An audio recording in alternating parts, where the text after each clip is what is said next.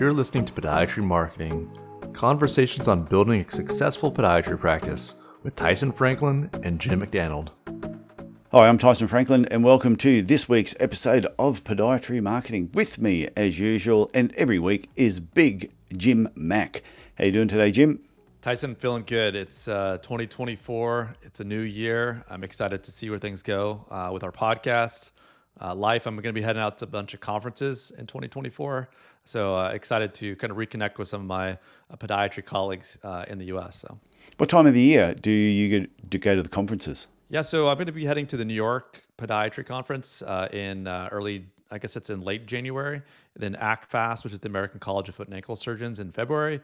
And then there's a meeting in North Carolina that I'm talking to some folks about maybe giving a talk at. So yeah, it seems like conferences mostly happen in the kind of late, January, February time in the fall. And then there's a few in the summertime, like the big American Podiatric Medical Association is usually in June or July. So yeah, they kind of happen all year long in the US, but it kind of seems like the pockets are usually beginning of the year and near kind of the tail end of the year. And the middle of the year is usually a bit more open except for APMA. Yeah, because I heard somebody tell me once that the big conference period was like September, October was really big because they've got through the summer and everyone's trying to get everything done before it starts getting too cold and people don't want to sort of go outside so much. Yeah, sometimes when like November hits, right, like that, then like the holidays season is kind of on in a way. Mm. So you want to get it in that September, October window for the fall. Like I said, kind of after the holidays, January, February seems to be kind of a busy time as well. So yeah, I'm excited to get out there and see what's happening. It's been a little while. I was supposed to give some talks in person, but then COVID hit. So it'll be good to see some folks that I went to school with and went to residency with here pretty soon. Yeah, no, I'm looking forward. 2024, I've got big plans for 2024. And awesome. And I'll be back over in the States in October. I think I actually might be there for Halloween this year. How about that? So that should be fun. What are you dress up as? I don't know. A podiatrist. I might go as a podiatrist. There you go. So what's the topic for today? Yeah, so today we're going to jump into basically maximizing the visibility of your clinic. So the role of images in Google's local search for podiatry. Oh, and good topic. Why we bring this is a really important topic because, for a really long time with any kind of search engine optimization or, trying to be found on Google or other places, it was really text heavy. It was all about kind of what are you writing on your website? Are you writing blogs? Is there enough, high value content? Are people clicking on links? But what's changing over time now is that images are becoming much more popular and much more important for kind of Google search algorithm. And we'll get into some of the specifics of what that is on today's podcast. But, today's my goal is to really kind of explain to our podiatrists in the audience about, what this is and then what are some practical ways to kind of be aware that this is happening and kind of future-proof their website, some of their other Google properties to make sure they're being visible in their local areas. Yeah, I've been saying this to people for a while now that Google's always changing things. And if you're not keeping up to date or talking to someone about it, you can fall behind. So it's important to sort of try and stay up to date with the changes that Google are making. And I know towards the end of 2023, Google did a couple of changes that affected a lot of people's websites. And anyone who just left their website as it is sort of were missing out. So they needed to talk to their website developer. And unless your website developer was professional, like yourself, then they weren't reaching out to their clients either and telling them that these changes had actually happened. So as I said, if your 14-year-old's done your website, he may not be aware that Google made a few changes. That's a good point. And it is one of those things we talked about in a previous podcast that kind of Google can be a bit of a moving target. Mm. If you're just kind of setting it and forgetting it, you're going to run into some issues because Google's always kind of, adapting to the changes that are going on. For example, if you remember the first kind of iteration of Google search was all these blue links and all text, right? So you type in podiatrist near me or podiatrist or foot and ankle pain, and it would just be a bunch of links. Sometimes there are ads in there, sometimes it's organic search results, but there are really no maps or no images in the search results. But Google has significantly increased the number and uses of images in their search results over the past few years. So now you know, if you see, you do a search for a clinic, you're going to see a little image next to the text. You might have a map, or you might have a Google My Business profile with images. So, you know, more space is now being devoted to images. They're becoming larger in size. And, you know, really there's kind of some advanced image recognition that's taking on, you know, taking shape behind the scenes, which makes images more relevant to a searcher. And, you know, like we talked about in the past with some of our discussions on SEO, Google has these kind of bots that kind of crawl the internet. And for a long time, it was very text-based, right? They want to see keywords. They want to see these words next to each other, these cluster of words. But now with AI and machine learning, Google can kind of crawl websites and some of the platforms where people can upload their images into, and they can say that, you know, there is a podiatrist treating a foot of a 30-year-old woman, or there's a, you know, podiatrist treating a, you know, it can tell that that's what's happening in the photo, right? So those websites that have, you know, footprints on the beach, or, you know, feet, you know, bare feet on the end of a dock, are in big trouble now because they're not being seen as professional or as authoritative as these more, you know, websites that show images that are authentic and real. So that's the kind of first thing, these kind of increasing importance of images in search results. Yeah, my favorite photo is the foot that has the flower between the toes. Is a good one. With nature in the background, you sort of go, oh, yes. It's kind of a hippie foot. It's kind of a hippie foot. In regards to photos, though, on people's websites, and you're saying that the little Google bots are going around looking at things, if people are using stock photos instead of their own images, is Google punishing websites for using stock photos instead of actually taking their own photograph? I don't know if they're punishing them yet, but I know that sometimes multiple websites will have the same image. Yeah. You know, it's kind of this duplicate content situation. So it's too early to tell whether or not Google is punishing them, but it definitely, you know, for other reasons besides just these kind of Google bots, it's important to have these, you know, we talk about it a lot, these genuine, authentic images of you treating your ideal patient. So, you know, there's probably, I can't tell for sure not if they're being punished, but I say now is a good time to consider, you know, getting a photographer and taking better images of you treating your ideal patient. Yeah, and we have mentioned that before, that there's nothing better than seeing the real practitioner with a patient in their consultation room. So when a patient does arrive at your clinic, everything seems authentic, not images of people who just, you know, do not belong, just do not belong to it. No, exactly. And I think that's really, really important, because we talked about Google's kind of enhanced understanding of these images is something that, you know, it's kind of a hidden thing. It's kind of a, you know, you don't see it happening. Google's kind of a black box. They're not going to tell you necessarily that, you know, this image is being punished or that kind of thing. But, you know, like we talked about in a previous episode with the style guide, the colors, the images you have on your website, if there's consistency, that's something that Google can kind of measure behind the scenes and rank and score your website. So you just want to make sure that you're aware that it can be it plays a really critical role potentially in how your images are displayed across different Google properties. It's not only your website, but, you know, sometimes it'll extract images and put them into the search results. It'll take images and put it onto your Google Business profile. You know, there's a lot of different places it'll put it on maps. So it's really important that the images you have are authentic and that, you know, like I said, Google sees them as being original and not duplicate. Okay. So with the photos that you're talking about, are you saying just having these on your website or also in your Google business page? No, that's a perfect example. And you want to have these kind of optimized images in other places as well, because these kind of important, kind of high quality, relevant images of local business can happen in other places, right? Maybe it's on Google Reviews or Google Business Profile. You'll have to upload them, right? So it's a matter of taking those steps. Sometimes also Google Business Profile has these posts, so having good images on those posts is a way of telling Google that, you know, you're staying current and giving your patients, you know, consistent information. So, you know, podiatry clinics are encouraged to regularly update these images to ensure that they are, you know, covering the types of services and the type of care you provide.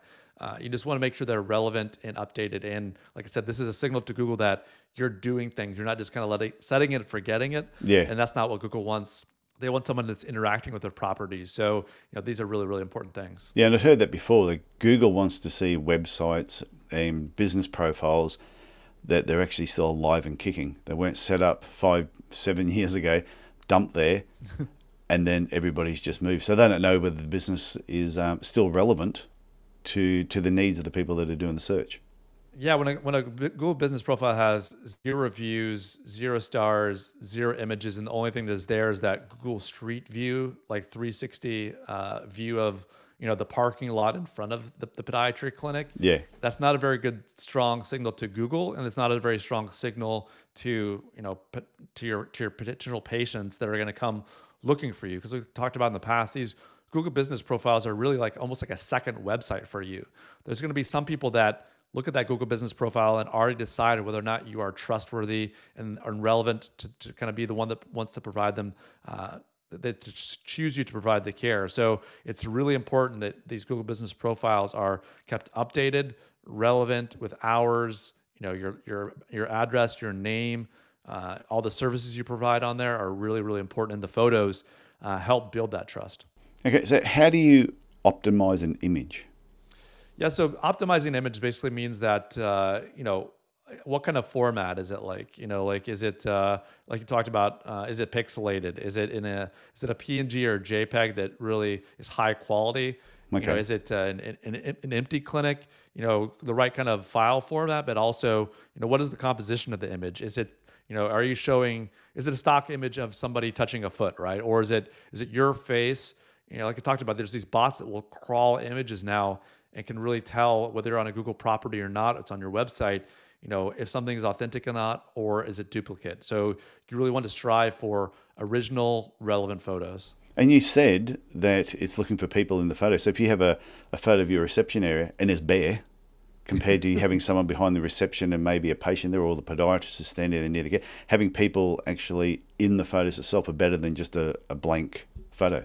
No, I definitely agree with that. And I think it's really, really important that if you're going to have a photo shoot, number one, you have, you know, a list of all the specific angles. It's certain things you need to have done so it can be done in a really orderly fashion. They don't have to be there all day with you. They can be in and out or 2 or 3 hours potentially. Yeah. But then you want to have, whether it be family members, friends, you know, men, women, children, whoever you want to treat or whoever is kind of in your local area that would be willing to kind of sit in front of the camera while you're kind of giving them, you know, either some fake procedures or fake examinations, or you're doing an orthotic. You know, you want to have you doing those things in these images. And, you know, like I said, Google can tell, like, there's an orthotic, you know, in that image with the foot and the a doctor wearing a white coat or something, or, you know, there's a person is wearing a surgical gown with a mask and something on their head. So if you want to do surgery, you know, kind of playing the part is not just, you know, for the building the trust with the patients or prospective patients. It can be a way of showing Google that you are that person without having to type in, you know, a bunch of text to say that you are a foot and ankle surgeon, for example.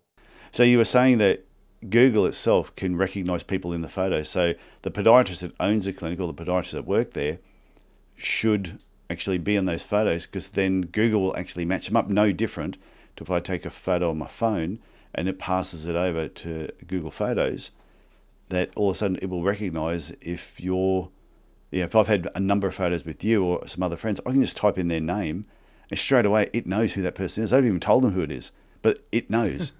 It recognizes people.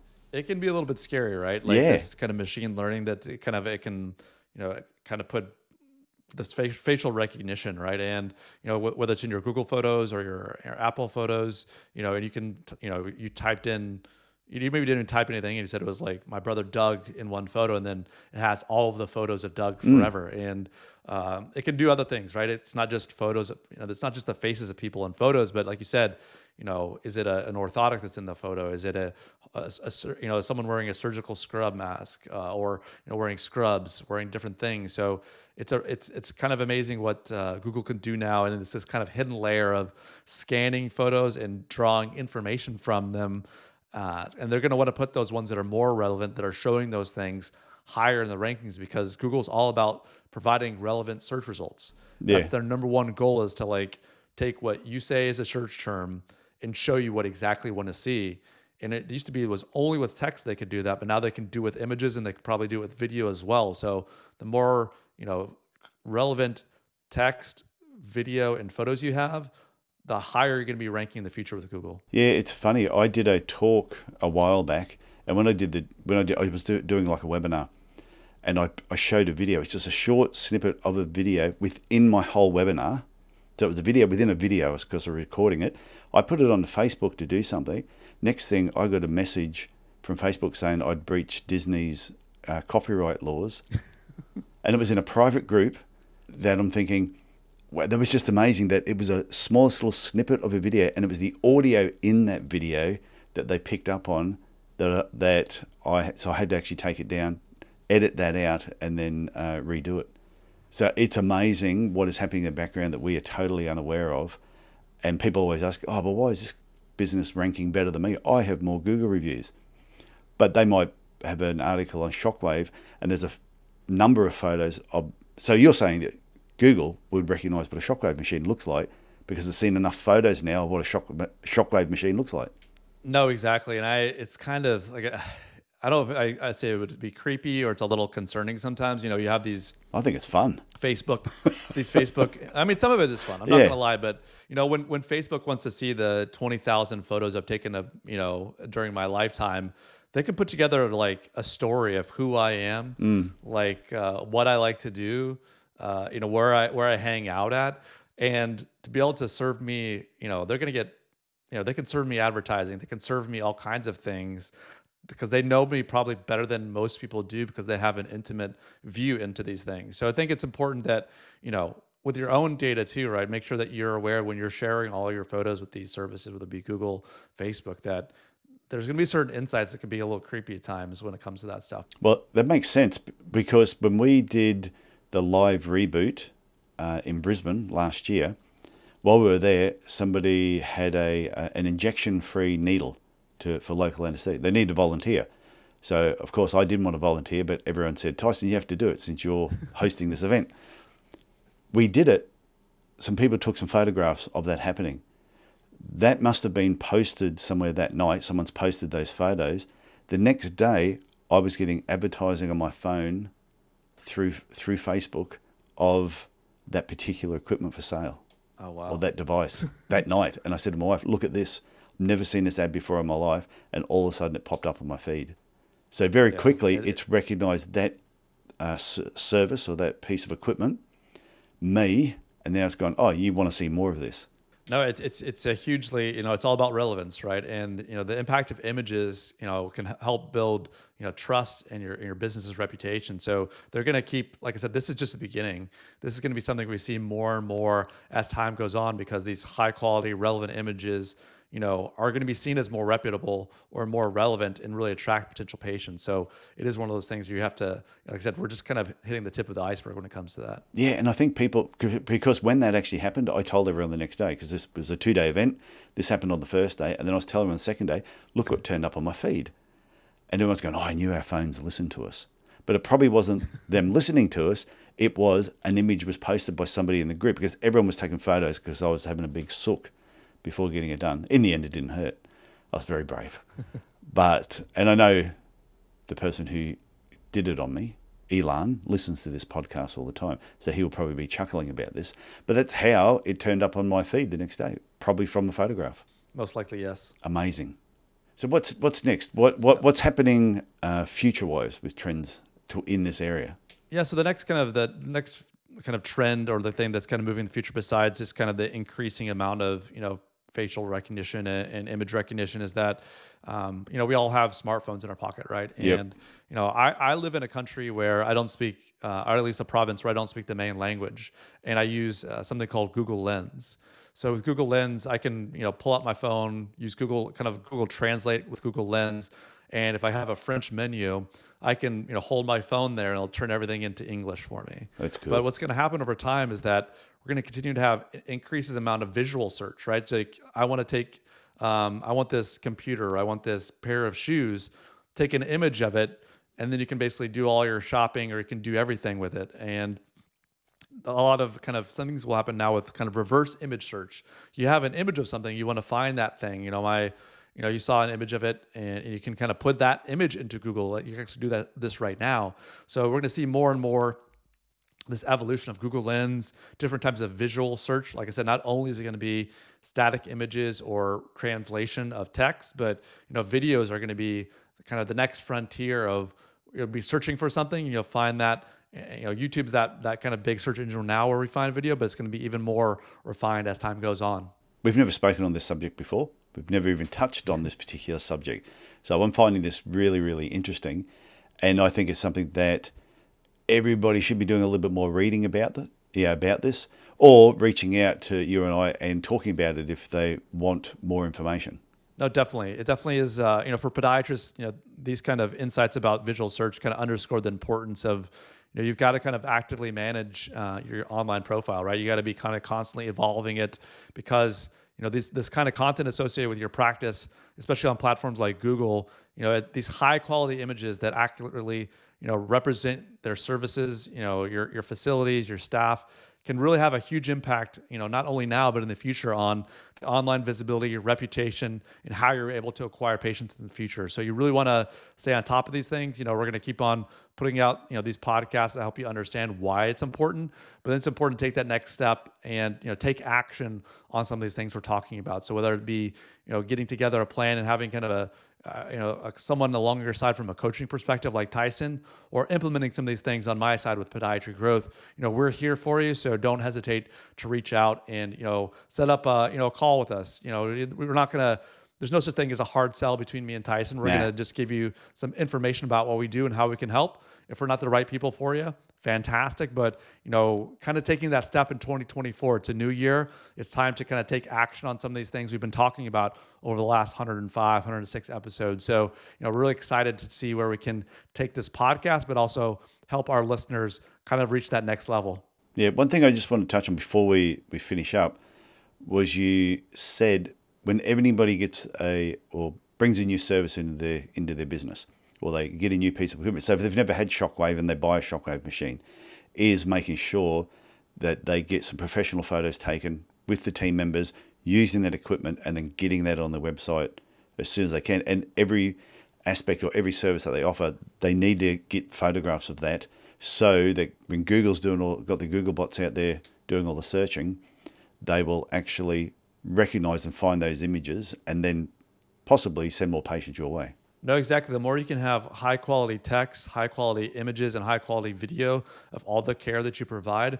I think our generation is pretty used to reading a lot and looking at images, but the next generation is going to be different, right? And the younger generation right now, they're on their phones, they're watching Instagram Reels and TikTok and different things. And it sounds silly to us, because I'm 46 years old. I'm kind of entering into the older generation in a way, podiatrists, and we have to kind of stay on top of these things. So you're right. Like, it is something where you gotta have that high quality text, high quality images, high quality video of all the care you provide. And then you'll be that kind of go-to expert for whoever's looking for that type of care. No, I think this has been an absolutely fantastic topic. I've really enjoyed this. And what you said then too, about generations changing, I think you've got to put a little bit of time aside and a little bit of effort to stay in touch with what's happening. You can't just think, I'm now too old to learn this. No, I just think you just got to stay in touch. It's no different to your podiatry skills. If you've been doing podiatry 20 years, it doesn't mean you're too old now to keep learning. You're always going to dive in. So it's just, I think it's wanting to actually learn. And that's why I think this podcast is great.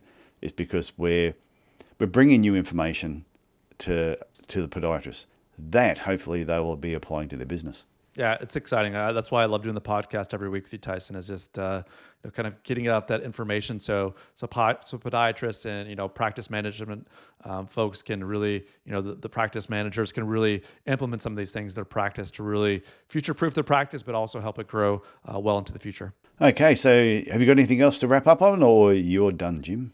No, I think that's good. I think just, like I said, if people have questions or any comments about today's episode, definitely reach out to Tyson and myself. Yeah, and what I usually say to some people, if you felt you listened to this episode and you didn't get anything, you need to go and give yourself an uppercut, take 2 Panadol, have a lie down, get back up and listen to it again, because there was, I think, a lot of information in this particular episode that will change the way that you're going to start using your websites, using Google Business in so many ways. So thank you, Jim. My pleasure, Tyson. Okay, I'll talk to you next week. All right. Okay, see ya. Bye. Thanks for listening to Podiatry Marketing with Tyson Franklin and Jim McDannald. Subscribe and learn more at Podiatry Marketing. That's the website address, podiatry.marketing.